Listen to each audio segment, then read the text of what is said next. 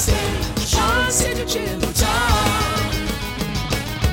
On stage, Sean Sigacillo time.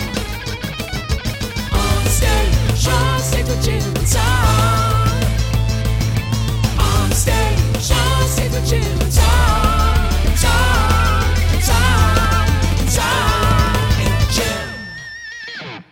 Tonight, we welcome Oliver Graves to the stage of Phoenix Theater. Oliver gained national exposure last year when he appeared on America's Got Talent Season 13. Though he is known widely as the goth comedian from that season, he is far more than that. And tonight, we'll get to know him, his backstory, his art, and much more. Please welcome to the program, Oliver Graves. Welcome. Well, thank you. I think to give some context for your work, uh, we're going to play a clip here from when you performed as part of Jake Ward's North Bay Cabaret episode a few months ago. And uh, I feel like uh, people need to, to see that to kind of understand what we're talking about. Because when you say stand up comedy, uh, a lot of people in this world think one thing, and you kind of turn it turn it on its head a little bit. So I want to uh, I want to play that. They say that breakfast is the most important meal of the day. Well, not if you're poisoned. Then the antidote becomes the most important meal. So I've dated enough liars that now I know a liar when I see one. But luckily, the people I'm dating now, they haven't.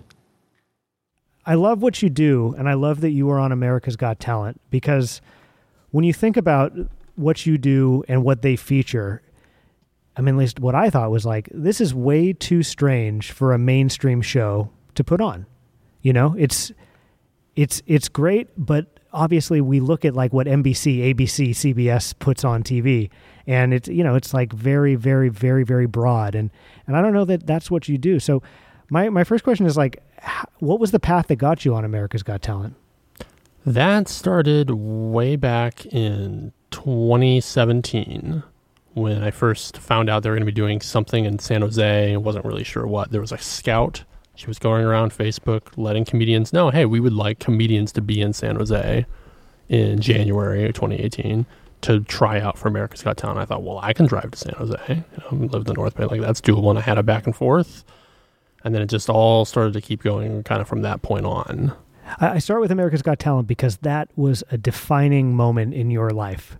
Like it introduced you to so many new people that were not familiar with you prior. Would you agree with that? Oh yeah. Yeah. It's I mean I, I thought, okay, it'll be TV. Like that's cool. I'll get that that audience.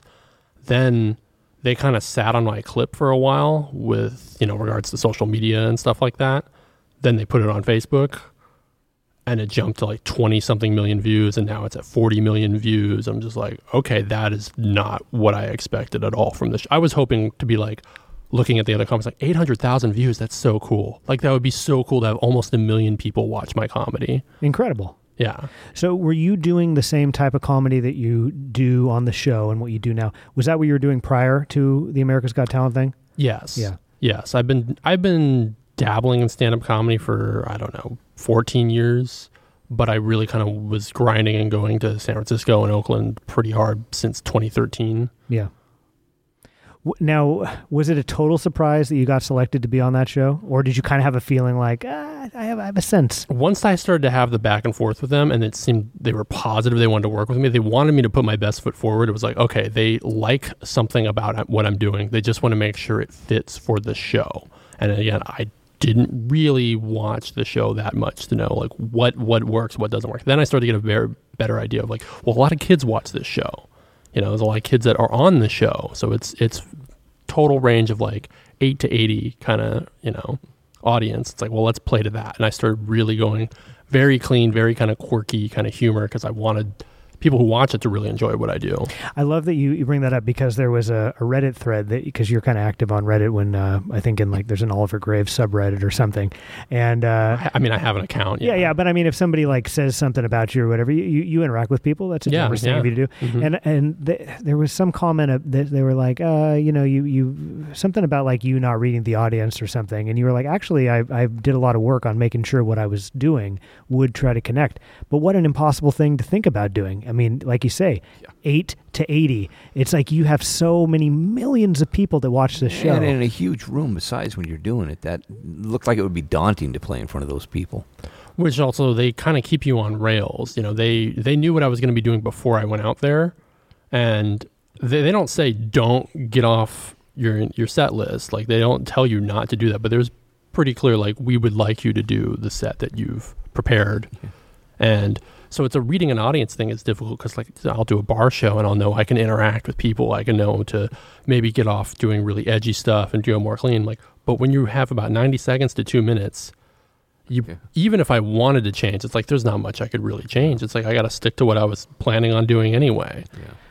Yeah, and it, it's fascinating too because again, like your your comedy is is so it's so you. It's it's unique. You know what I mean? I mean that's something that Simon Cowell said to you. That we'll, we'll come back to that in a minute because I think it was a big moment. But eh, the the room's reaction to it is really funny too.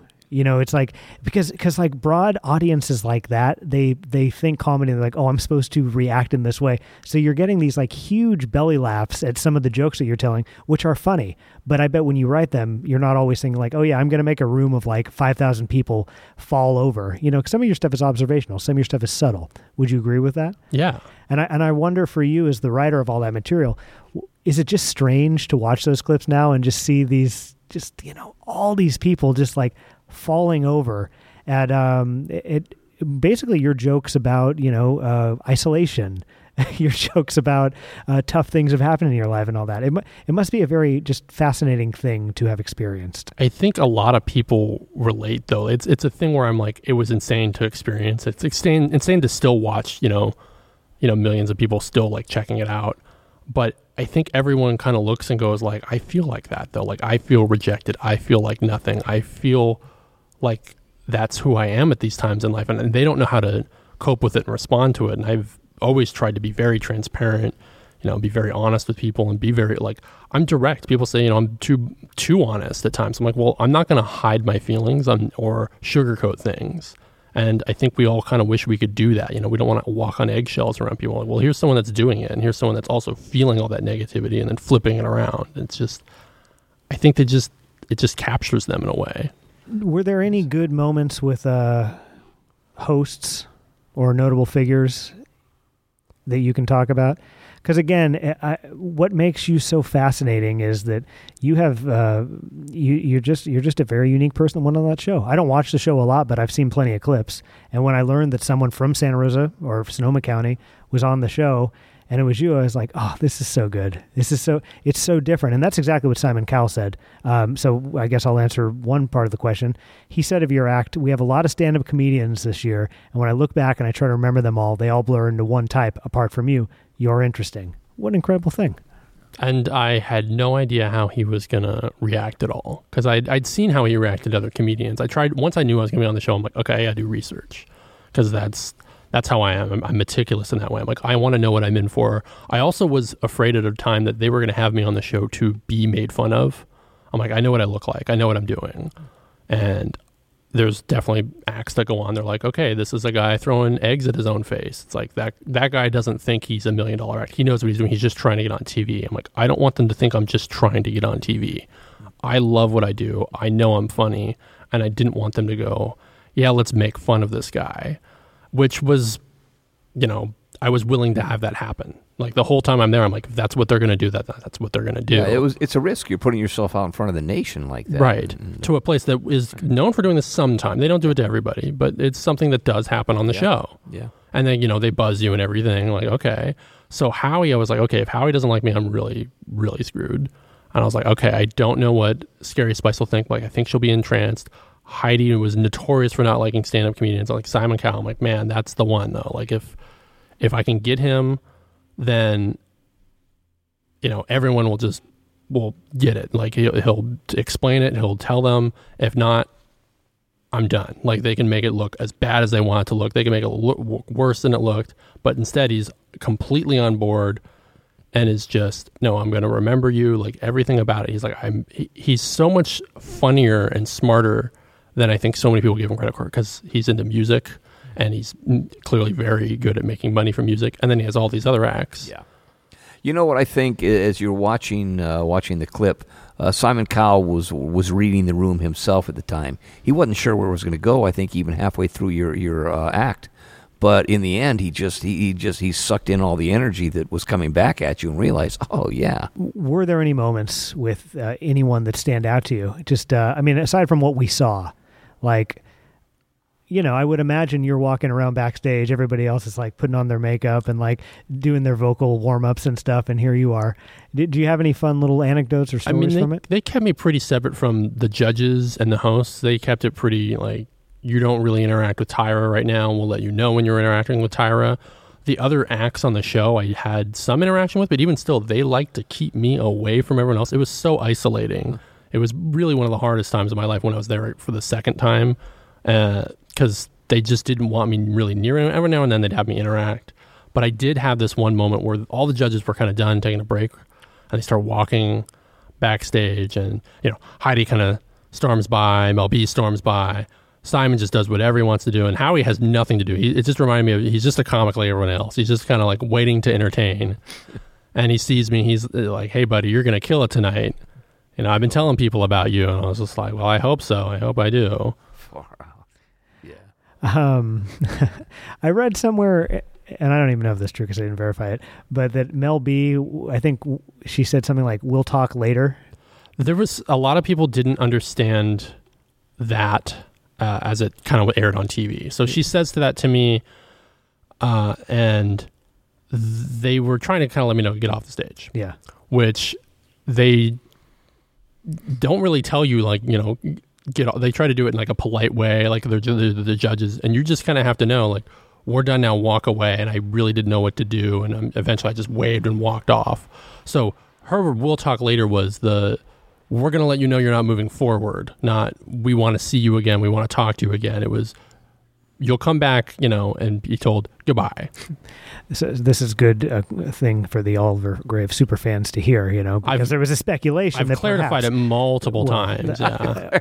no, I know. I mean, like I, I have It- I, it- people keep it- asking me, people like, keep "What's this you. mean? What's this mean?" I'm like, it meant I was going to find out the results later, and like you watched the full episode. See, what we all wanted was her to take you aside and have this like, Moment. I don't think her and I ever had anything ever. I had a little bit more with Tyra. Like everyone talks to Tyra. yeah, Everyone talks to her before and after and everything. And I had all these weird things happen both times with Tyra where I was like walking away. Like, you need to do an interview with Tyra now. I'm like, oh my God. I'm like literally walking away from Tyra Banks as I'm supposed to be standing next to her. And I was like, well, I didn't know. Like, kind hectic of get TV. yelled at by producers a little bit. right? I mean, they, they got it. Like, they're like, this, this guy just doesn't know what we're doing. And we know what we're doing. And he's told one thing. So he walked away. so when was your first stand up?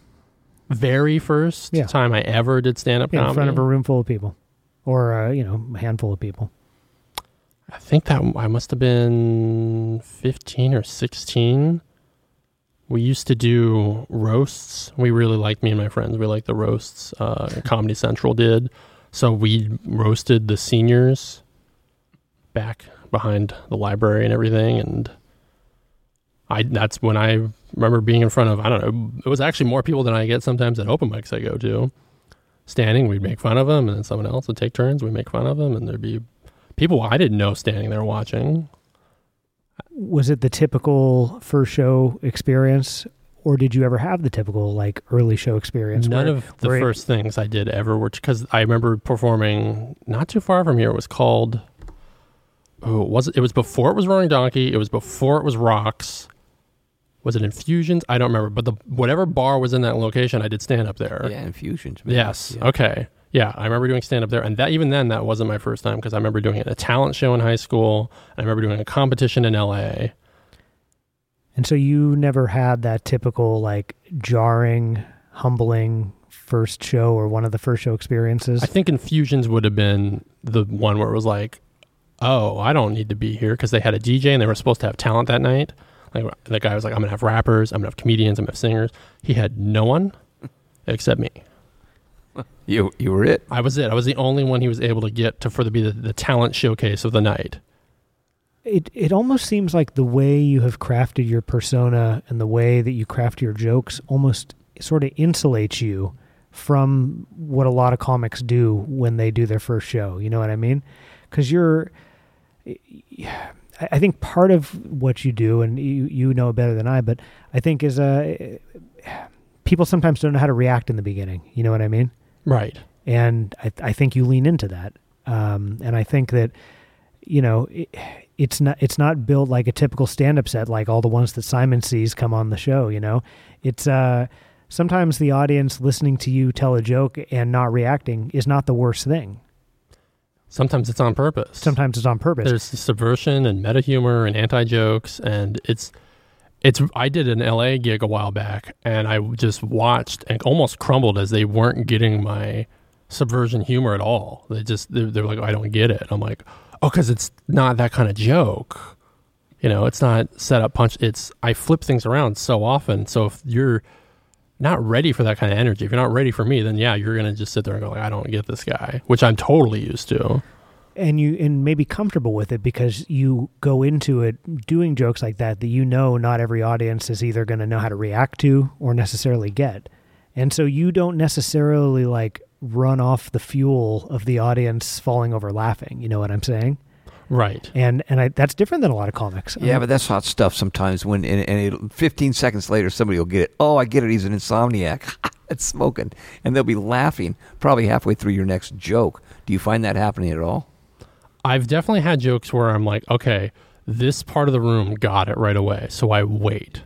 And I think I hear comics call it like a slow burn. I've said it before on stage. It's like slow burn because you wait. I'm like, okay, this side, gonna, this side, you're gonna catch up, and then like they start laugh. Like this side gets to laugh at them, and they get to laugh, and it's a it's an energy you don't get to play with when you're doing you know a seven minute set and you're restricted. But when I've gotten to do like longer sets, being much more free, like then you can play with the audience and play with that fourth wall, which I think that's really what makes stand up stand up. Yeah. Is is there we're all having this happen together. Do you have a joke or a bit that you keep in the set just because you like it but like it never really gets the reaction that you hope it's going to get I haven't done that in a long time. It used to be I'm like, I like this joke, I want to do it, but now I try very much just to do stuff that i i- it's supposed to work. Although even still, I'll have jokes. I'm like, that one usually does well. Why did it not do well here? I'm, I'll, none of them are immune. It seems like all of them can be gold, but some of them can still be trash. I'm like, well, I'd pull it out if it was always trash, but there's never that joke that's really doing that these days. but like certainly there are jokes that you think or that you now don't do anymore but i i at one point you're like no this joke is good just because you all don't get it the joke is good it's not trash do you No, because I that's that's selfish. I I saw too many comedians doing stuff like that where they felt entitled to be able to get up there and say whatever you want. I'm like, this isn't uh, a soapbox to just be free and be expressive. It you have a job, and that's to make people laugh. And if you're going to intentionally sabotage your set, like then you're then you're not doing your job. could you go any deeper about what you feel your job is as a comic or do you think that's it I think you're an entertainer. I I do I know that there's people that feel the being political and being a sort of beacon for people like that's part of what they do. I'm like that's not your number one job though. Like if you want to do that that's fine. But if you're doing things just for you, I don't think you're really servicing the audience in the way that they're there for. You know, I could get up and I could just say really foul nasty things, but that's not really kind of the anticipation of going to a comedy show. I think that some people would, would, would watch you perform and using uh, subversive, sometimes meta humor and whatever, and they would think he's doing it because he likes it. But no, you, you curate your material. I mean, I've been doing it for years and I've found how much you can get away with. You do it too much, and sometimes it's like you lose the audience, or they start to get second, get it like a little bit ahead of you because that's all you're doing. So it, I've I've learned that yeah, this is you know it's a it's a light touch and where you can be at with it, and when to you know just kind of play it straight too. And when an audience is a little you know rowdy or something, and they just kind of need just need it lighter. So you mentioned the lead up to this that there were uh, two DVD movies that you grew up with. Yes. That uh, were uh, hugely influential in terms of the the comedic mind that you would develop. Yes. And so, what are those? I, I mean, it, they would happen like high school and summer. I'd have three months, do whatever I want, and two movies. I had the Transformers, the movie from 1986, the animated movie, and then Weird Al's UHF. And there was just something about all the voices and everything. I wished I could have been a voice actor. I always wished that that was something I could do. And so I would mimic the voices and everything. But like nobody knows who Starscream is. Like I can't go. I see other comedians doing impressions. I'm like, well, everybody knows who you know Jack Nicholson is. I don't do Jack Nicholson because he wasn't in the Transformers movie, but I can do you know Starscream, who was in the Transformers movie. And I realized, like, well, I'm not that good at it. I'm like, what am I good at? And I, it's like, then there's Weird Al. I'm like, well, I love making fun of things that are real in parody. I'm like, that is something I'm good at. And there was a creepy scientist character in it. I'm like, that's something I'm good at. I'm very good at being very creepy and weird and just, you know, into weird alien robot stuff. And everything about that was like, well, how was that in stand up? Because I love Daft Punk. And people are like, well, what's a comedian that inspires you? I'm like, I don't really know. There's few, but I'm like, there's something about robots. It's the dumbest thing, but there's that stoicism sometimes. There's that gender neutrality to them that I just I identified with it, and also you know Weird Al's funny too. I mean, Yeah. but you, that that was a daily thing sometimes. Where I'm like, those were the two movies I put on. Okay, so I bet you did not expect those two movies to be the two. Like you were hoping for like Elvira. no, no, I, and- I wasn't hoping for anything. I think. I mean, that- it's I think it's, it's probably very like kind of like mind screwing for people. Like what? To me it, it's so much more than the movies themselves. To me it like informs informs you. You know what i mean? You say like oh you didn't expect that jim. You didn't expect that because you probably thought it was going to be like a, a stand-up special or like a, a movie that has an iconic 80s or 90s comedy star. I don't know. I, I think what we've learned so far about you today is you're just highly atypical. You know it, when somebody says uh, yeah my friend oliver's a, a stand-up comic that is going to paint a picture of a type of person. When the person hears stand up comic, all these like things start getting filled in. You don't fill in a lot of those. Would you agree with that? Almost on purpose. People Yeah. people say I'm you know I'm trying to be weird to be weird. I'm like that's not who I am though. You know I remember one time being out at a party when you know um, around high school era and I was wearing slippers and people were commenting why are you wearing slippers. I'm like because I felt like it. And I I think back on it now. It's like yeah that was a weird thing, but, but that's what I felt like doing. Everyone else is wearing shoes, but I, that's what I wanted to wear, and it wasn't my house or anything. Like I, went, I left the house wearing them, like wearing whatever I was wearing. But I just I don't know. I don't try to think. I don't try to think in traditionalism. That is something I try to do on purpose. Is whatever is done because this is the way it's always done. I go well, why? Like, what's the way we should really be doing it, or what's the way that's the best way to do it, or what's the way that you like to do it? Like to do it. Yeah. What what feels like it's going to be right Yeah. at the moment. So when you get to things like weddings and Thanksgiving, I'm like, mm, I don't know about that because that's that those are traditions and That's an expected thing a lot of times. yeah, Well, you push back against that, though. I mean, you. I think I do, You, yeah. you definitely do, and I feel like you you have been intentional in like rewriting the rules of like what your set could be and like what your art can be. Would you- which is really really hard because when someone goes to a wedding, they want to go to a wedding. There's ex- there's all these expectations of what it should be like. So when someone goes to see a stand up comedy, there's again all these expectations of what it should be like. So I can't tell people, you know, not to celebrate Thanksgiving anymore. I'm not going to be on that platform. I mean, I am, but I'm not. That's not going to be my life's work. But I can make stand up my life's work. I can have people go to stand up comedy and go, it is an art. And Jackson Pollock did it one way with his art, you know, just the same way I'm going to do art in my way.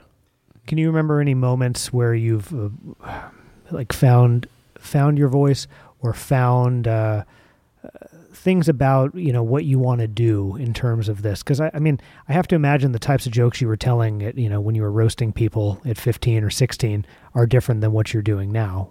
Yes. I, I mean, those were so specific to the person. And also, you could get away with being really hacky and low hanging fruit. You know, like it's a joke you'd almost make about anyone too at the same time. It's like it is, it's either an inside joke or just so just there that it, it it's just obvious. Like people are to know the punchline before you say it.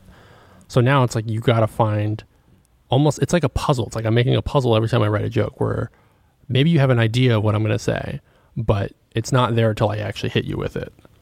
And it's that sort of illusion where you're taking someone on a journey where they're like, okay, like the setup punchline and everything. And then sometimes it's good to have something completely different. But that's that's part of the pacing I've learned with stand up is how many times you can kind of get away with that, with with like tricking people before they're just their brain is just I'm not on board. I can't I can't wrap my head around this.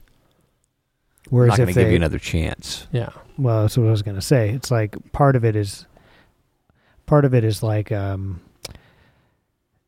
the audience trust in you. Yes. You know, if you lose their trust at some point, it's very, very difficult to get it back. Yes. And I have to imagine that when you write a stand-up set, that that that that plays a role. You want to get them as close to the line as possible, get them feeling uncomfortable before you bring them back. So yeah, when I have jokes that are a bit, you know, more harsh or edgier, and I always try to have a joke after that that is much lighter. So if they pull back and if they get tense from it, we can just go, well, you know what? I'm not always just this awful, disgusting person, and sometimes I just like talk about something light like cars or dinosaurs. How much of the act do you feel is you? About a hundred percent. Hundred percent. I was just talking with someone about this. How I went somewhere. I you know, do, people ask, do I leave the house without the makeup? I was like, well, clearly I don't go everywhere with the makeup on, but I have to be a little more careful now because people do recognize me. So I actually don't always go to places with where I would normally have the makeup on because I don't want to have, you know, I don't want it to be like a thing.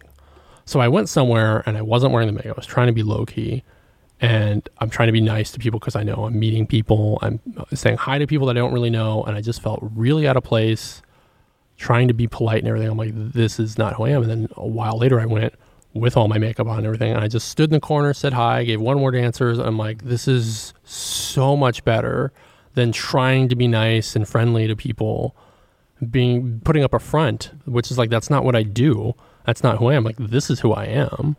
So what you're expected to do in real life, again, we come back to expectations. Like that is that is really not And the I'm- real you. I mean, this I'm is not, closer like- to the real you. I'm not rude too. I mean, maybe something if you know it's called for, but you know, if we don't have anything to talk about, I'm not going to sit there and act like I, I need to talk about. You know, No, but societally, some people, People might look at that do and that, say yeah. some some people might say, "Oh, you're being rude," but you would say, "Well, no, there's just nothing to talk about Yeah. here." And no, uh, I think it's an interesting juxtap- juxtaposition. It's like the way people would have you behave at a job, or the way people would have you behave at a wedding. That's not the real you, right? And so that is the act. I feel like I feel like the- exactly. I feel like the what you do when you perform is probably closer to you know your your truest self. Would you agree with that? it's almost like uh, like Superman and Clark Kent, or you know, Spider Man and Peter Parker. Like who who is more them? Like what's more freeing, with the mask on or the mask off? I'm like, I feel much more free when I'm on stage. I can talk to people for 20 minutes when I'm on stage. I get off stage. I'm like, okay, I don't have anything to talk about now. Like I don't have a microphone in my hand. Does it feel like therapeutic to address some of the things that you talk about, or is it just going for the funniest thing you can possibly go to? I used to do stuff like that. I used to really want to talk about what I had going on in life. I always was dating. There's always that. So I could always write jokes about some bad date that happened or some dumb thing that I did on a date. But I found that unless it's relatable and it, it just comes off as petty, that people aren't really going to be interested in that. And it's it's there has to be humor. And then also, when your life is nothing but dating, and then your set is nothing but dating, that gets boring for an audience. Like talk about something else. Well, on the show, you talked about, I think, uh, a family member's hoarding, for example. Mm-hmm. Um, you talked about, let's see, there was the hoarding, and then there was uh, there was relationship stuff. I did get a, a lot of dating material into the the show. Oh, bullying. You talked about bullying Yeah. as well. So, I mean, I guess what you're saying is like now when you do this stuff, it's more just to like add another angle to the bit. It's not so much, or to the set, it's not so much of a like, oh, this is something I'm wrestling with, and this is my way of channeling angst around that. It's yeah, it's very hard because when it's on your mind, you want to write about it, but it's that sort of, you know, is it fun to listen to or is it fun to write? And there's a lot of things that are very fun to write that an audience doesn't enjoy listening to. There's a lot of things that are fun to say because it's shocking and shock. I you can turn into humor, but it is not always humor. It's a different emotion. It doesn't, it you know, there's shock and there's joy. I'm like, well, you want to get both if you're going to be shocking, but you can't just be shocking. And that's kind of easy. It's like if you're going to make a horror movie, it's really easy to make things really quiet, having the person stand alone in the woods, and then raw, a monster comes out and it scares people because it was quiet and suddenly it's loud. Like, well, that that can be done in every movie ever. Any movie could do that. But making someone laugh, like that's a lot trickier. And you can try to scare them and make them laugh too, but that's you know, is it are you doing that for you? I'm like, well, I try not to do that for me. I do that it's for them. Yeah. Well, and then you get to like, what do you do the stand up for at all? Like, are are you doing it for you, or are you doing it for the audience? I mean, I am doing it for me because it's the only thing I've ever been good at, and I'm starting to make money doing it. So there is definitely me is is doing it, but I have to do it for them because if when I actually get to the show, people come in, they're coming in to see me. They're coming in because like this is who I'm going to watch tonight. This is my night. They could have done a lot of things for their night, and it's like, well, I have to be there for them. So you talk about some things are fun to uh, was it some things are fun to write Right. and some things are fun to uh, watch play out. I, I forget how you worded it. What's an example of something you think that is fun to because you're a writer.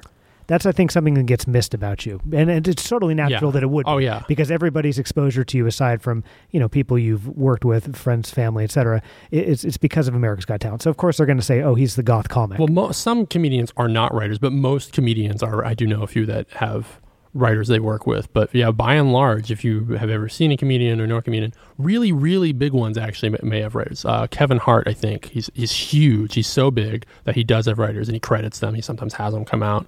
But yeah, that's it's a part of being a stand-up comedian is you write everything. And no, it's there's certainly things where you go, oh, this would be so good to do on stage. Oh, this would be so fun.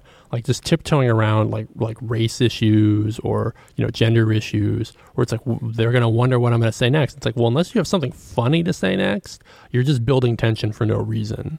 it sounds like you don't have a- a problem leaning into stuff that could be potentially uh, nerve wracking for an audience.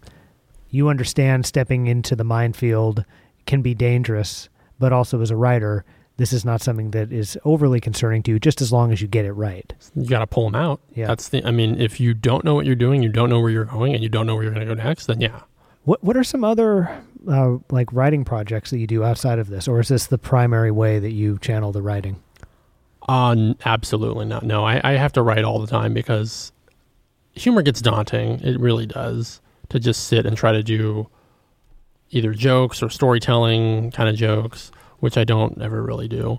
But uh, I'm a big fan of Dungeons and Dragons. I'm a dungeon master, which that's someone who's scripting a story and then also creating battles because it's a game too. But you have to come up with characters, you have to come up with plot elements and towns and all this other stuff. So it's a good outlet for me to be creative and come up with, you know, something completely different. Like if I don't want to, you know, worry about what would be really funny about like a cyclops. Like no, it doesn't have to be funny. Like I, I can just I can just make this cyclops just a sad, depressing guy, and then a guy kills him. Like that can be what happens. So, do you skew more towards uh, like fictional type writing, or more, um, you know, like your life biographical? I mean, I still talk about my life every now and then. I, I want to give people like an update, which is a weird thing to say. I still feel weird saying that, like, because I have, you know, I have fans, which again is weird, but they like care. So I'll tell them like what's going on with me, how I feel, and it'll be a longer kind of post. But then I still need to write something. I still need to get away from that. I need to get away from the real world and be somewhere where I'm in control and can get my own ideas out and make my own rules. So it's been a little over a year since you were cut from the show, and um, you. Speaking of writing, you did a big post um, about how your life has changed, and it wasn't just because of, you know more fame, more fans, or whatever. But I, and I, and I want to respect your privacy because you specifically say in the post that you want to want to be private about the health stuff. But you basically say that when you did that show, you were not as well as you are now. Yeah, this, this is where we get to me, crying on the uh, on the show. Um, it was I, I thought I was dying. I mean, the, to say it suffice, I didn't know what was wrong with me. You know, um, I was going to the doctor; they didn't know what was wrong with me. We're doing tests. Uh, I got an ultrasound. I was like, okay, what you know, what are we screening? Doing blood tests and all this stuff. I'm like, what what are we looking for? What are we hoping to not find? Which is, you know, what's that's triage. It's like, well, this is really easy, so we're going to do this and get this out of the way. I'm like, well, an ultrasound's not e- easy. We're getting down the line here of, of things we're trying to eliminate. What else? What else can we be looking for? Uh, you know, I'm six and a half feet tall. I was getting around to 130, 140. I know in 2015, 2016, I was about 190. So my weight's always kind of, you know, didn't stay 190, been up in that range, but still, I'm like, that's quite a bit of weight loss. I'm like, how much more am I going to lose? Like, where where are we going with this? And your brain's not working, your body's not working, nothing's like functioning. So I'm like, okay, well, is this it? Like, you know, wh- where are we going now? Like, is am I done? And how, I how long had this been going on prior to you going on America's Got Talent? about 18 months, I was getting worse and worse and worse. Uh, yeah, no, I was I was seriously ready to get back home from doing that, than to not do stand because I didn't think I was going to be well enough. You know, I couldn't drive to gigs. I couldn't, you know, really concentrate and do gigs. So it's like if I did a gig, I had to get booked with someone else to drive me to a gig because I wasn't going to trust myself to drive home. And Were you passing out? yeah, I would get drowsy. Um, it, it was reminding me of when I had mono because I've had mono before, but I'm like, it's not mono because I've had it before, and just not be able to focus as well as you can. And you know, I was getting dumped on by a lot of comics because I used to use a set list a lot. I'd get my notes right in front of me, right on me, and I would pretty much read off of it. I started to get really better about that. Then I got way worse. I was worried I couldn't memorize a two minute set for the TV show that's where I was at. I almost forgot a joke on, for that short of a set. So you were in crisis, really. Oh yeah. Yeah. Um, how much did that affect your performance? You think? Like, if you did that performance today, do you think it would be much different, or do you feel like the adrenaline of being in that moment caused you to do as well as you were going to do? I don't think it would have affected the performance, but the whole, you know, reality show is not just the 2-minute piece I did. I absolutely affected everything else that was going on, which I think for sure could have changed things. But you the the big moments are what happens off stage, and I didn't really have the frame of mind to to think about that and say that and to be present. So there have been improvements on that front. Yes, I'm I'm holding weight better. I'm, you know, my brain is a lot more clear, which is great. You know, memorization is much less of an issue. I'm driving all over the place myself. So I'm I'm doing a lot, which I, you know, I'm very open about how I can't have gluten because that's a thing I have to kind of be open about. So I'm I'm not able to have breads and stuff, and I like to like wave my finger at vegans who choose not to have meat. I'm like, well, I didn't choose gluten intolerance; it chose me. All right, like it's How much did gluten mess you up? Pretty bad. Pretty bad. So when you eliminated that, within the first week, I started bouncing back. And they're like, this is a really good sign. You know, it was, I think the only thing I was eating was like tuna and pears. Uh, just pretty much just straight. Just that's it. So getting through that, I was like, okay. And so it was a, still a longer process of will I gain weight again? Because once you start feeling better, that's not know, out of the woods. And like, okay, well, I literally skin and bone which is again it's really hard to look at those pictures because i can see it i can see my ribs i can see my knees just everything about it i was like oh and they didn't know too that's the thing they love to talk about that kind of stuff on the show and i was like i'm not telling them like this is none of their business and it's like i know that's what they want but i'm like i don't know what's wrong with me so i'm not going to get into it and also i don't want people to feel bad for me that's not what i do so that's what I was going to say. This has not made it into your set at all. This sort of thing. no And is that the reason? Because you don't want people to pity you? I haven't found the humor in it yet. I mean, people pity me enough as it is. I don't need them to go, "Oh, that's that's so sad. That's so, I feel so bad for him."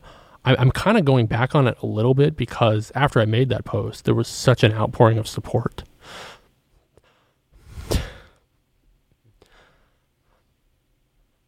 I didn't know I could make people feel good from from telling them I was going through that. And you know, had, had I known, I would have told them a long time ago. Well, you saw uh, the reaction from the audience and from the uh, from the panel at, at the show itself, and well, you had how many was it? Four thousand people in that room. Is that how many people they get in there? You had a whole room full of people who were right there with you at that moment, uh, and they were feeling it. It was pretty spectacular. And I think as people see that online, they got that same thing. It, uh, yeah, they feel it for you and with you. Well, and I think the isolation that you uh, you say that, that people who watch your act identify in, and they say, "Oh my God, like that's me. Like I feel these things." Um, I mean, you you come to uh, represent a, a voice, or even people feel like they know you, you know, and and so obviously you standing on the stage doing what you do, being on TV, i- i- that doesn't always sink in. Sometimes you just think, oh, people are watching me, they're laughing, and that's the end of our transaction. But I think that, especially with an act as personal as yours, people start to develop a, a real connection with you, which is not something you predicted would happen when you went on America's Got Talent. No, Which not, is in- not at all. which is incredible. I mean, that you could even argue that that is the wildest thing that has happened. You Yeah. have, uh, I- I would, I would say it's not a stretch to say, tens of thousands plus of people who who feel an emotional connection to what you do and who you are. I mean, that's incredible. and I I'm still I I don't know how to handle it. You know, it's like I had years to be in front of an audience, and I knew how to handle that. I've I've practiced that, but now, and I, again, I did all the research. I looked at well, what what happened to other comedians? What what did they do? What did they get? And I start looking at their social media and start looking at their fans. I'm like, okay, this is what I can expect. And I got much different when they what they got. So I was like, well, I don't know how to handle this. I don't know how to respond to people being so positive and so supportive of me and and having all those feelings and feeling that connection where like I you know they, they wish it was them where they wish they could overcome their fears and they could perform or or that they could be so brave to talk about their problems or whatever else that they're feeling that I am inspiring them Oh, they're I- fully relating to you. which I didn't think would happen Yeah. is how is this relatable Well, that's what's so good about it. And what I was getting at at the beginning is it's like everybody tries to look like the most perfect and most accessible version of what America wants when they go on that show. And you know, a lot more people watch that show than uh, just your your typical regular normie. You know what I'm saying? right And that's what's so great about it is that this is what happens. Well, I broke the barrier of the show too. The, the whole viral thing is the show gets 20 million people maybe worldwide to watch. I'm like, I got 40 million on the clip, yeah. I mean, this is what happens when someone goes and does it their own way. And, and then and they put it on TV too. I was so worried that they weren't because I knew a comic that got on did it. They didn't air him. I'm like, that's gonna be me. Like they're not gonna get this. So, do you feel different uh, aside from the health stuff? Do you feel like the person who sits here tonight is is is different than the guy who uh, went on America's Got Talent a year ago? No, I feel like it's it's still the same. You know, kind of quiet. I like to draw. Like everything about me is it's there. It's just I've gotten better at at doing what I'm doing. You know, I I don't know I would have done something like this two years ago if someone was like, "Hey, you want to sit and talk with couple people for a podcast?" I'm like, I don't think so. Like that doesn't sound like me. By now, I'm like, well, I think I can do that because it's gotten me to a point where I'm comfortable but I don't know that it's I'm that different. Yeah. Well, yeah. I mean, you, I guess you've uh, you've s- stretched the limits of your comfort in a major way, you know, by going on that show and by exposing yourself to so many, and it's turned out to be a pretty positive experience, you know.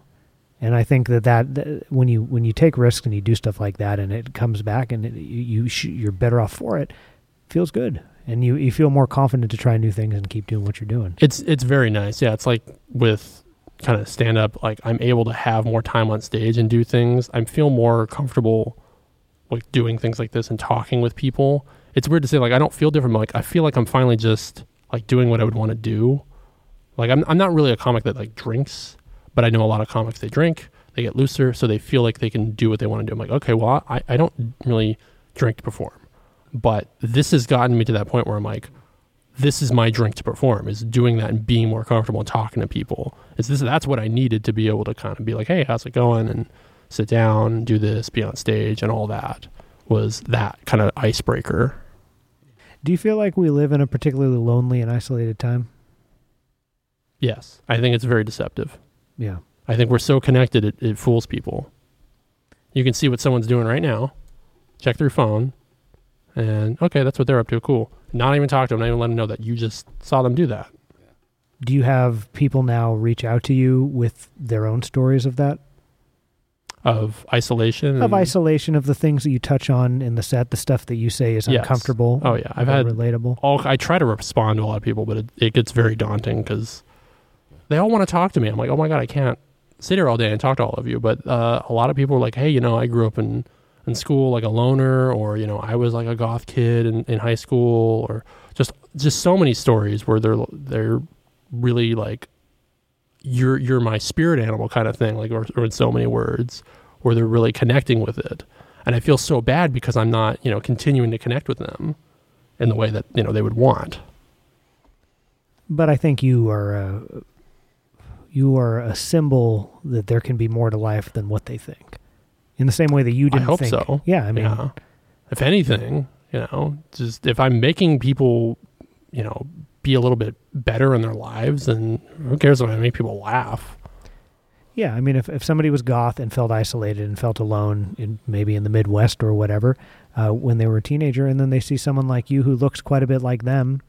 Who, yeah, who might not have places like San Francisco and Sacramento to hang out, exactly. They or I'm totally accepted. They see that on TV because you know within 300 miles of them, they've got nothing like a San Francisco.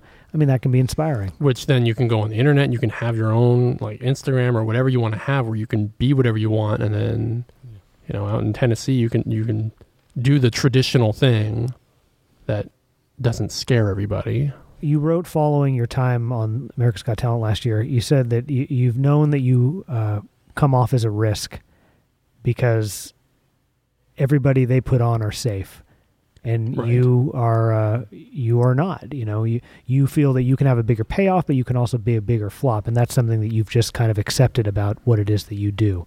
Do you still agree with that a year later? Yes and no. It depends on. So, I mean, in the sense of a comedy show, suppose you don't advertise who's on it, and people come in to see a comedy show, and then I'm on the comedy show. I think that very much still applies because I'm not for everybody, and that's fine. That's okay. I'm not trying to be for everybody because that's that's an insane project to try to make art that everybody likes. Like that sounds like you're going to make very boring art. America's Got Talent. I feel like that's what they most people try to craft their art as when they go on that show. Right. Is they want the whole world to like it. Exactly. Well, in America, yeah, absolutely. Yeah. But I'm sorry I interrupted. But But for me, yeah. is- So that's the one realm is if I'm not like listed on the show and it's just a surprise I'm there.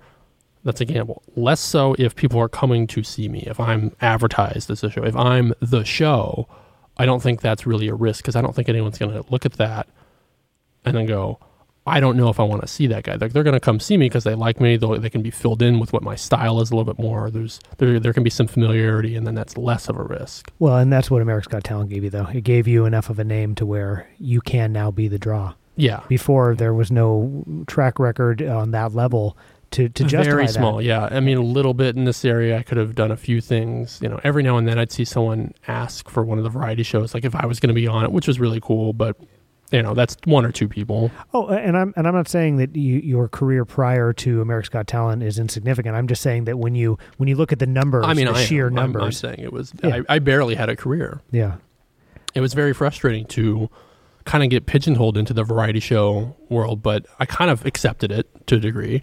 Like I wasn't really getting in at comedy shows, and it's like, okay, well, I'll perform with dancers. I'll perform in in October a lot. You know, it's but Halloween month. yeah, Halloween. yeah, Yeah. If that's what it's gonna be, then that's fine. So Yeah, I mean, to me, having just sat here and talked to you about this whole experience, this life changing experience, the two most amazing things are number one, connecting with a community of people and a group of people who eh, you've touched and now have in turn touched you. And that's just unbelievable. And number two, that you get a platform now to where you don't have to be the uh, Halloween act, you know? Year now, round, now yeah, this whole thing, round. this whole this whole enterprise that you've devoted probably half of your life to gets to to breathe. It gets a chance to breathe, you know, and that's an incredible thing. yeah, Well, Oliver, thank you for joining us tonight. Absolutely. Um, for people not familiar, we first met you when you came on a couple months ago and performed was with Jake Ward's North Egg Cabaret episode. But I mean, you've been on our radar since you got on America's Got Talent, and I, I just remember when you went on, and I was like, oh my goodness, Santa Rosa, oh my goodness, what a fun thing. So- hometown boy. hometown boy. Yeah. Well, you know, I'm a Petaluma boy. It's a Petaluma Mm. boy here. Went to the Yeah. Phoenix several times Yeah, growing up. Thank you. I I Cool. Uh, this is something I did want to mention. Here we are in the Phoenix Theater, by the way, Yes. Petaluma. Yeah. I wanted to make sure I mentioned this. It's just a dumb, probably just an inside joke between my friends, the bands I used to see, because something I still say sometimes to my friends is sick shit, Ben Def for life, because Beneficial Defect band I used to watch here, Ah, yes. Boston Auto band I used to Boston watch here, Auto, Damn Toast. Machine, Ah, another band, Yep, all my favorite. Phoenix Kid growing up. Thank you. Thank you. Yeah. Well, you- I mean, Yeah, but I mean, it takes souls like you to make this place work. So yeah, thank you. Wow, cool. Incredible thing. That's- yeah, OliverGravesComedy.com is the website if you Yeah, want to learn yes, more about this person. And uh, you're on all the social media channels, so that's a place. if you start go as typing in. Oliver Graves, I should come up. If you don't find it, Yeah. Oliver Graves, I R L at the end, should get you my social medias. Is there anything else that people should know before we get out of here? Try to laugh today. that's good. Cool. Well, Oliver Graves, thank Oliver you so much for joining us, and Thank you. good luck with what comes next. Thank you. Thank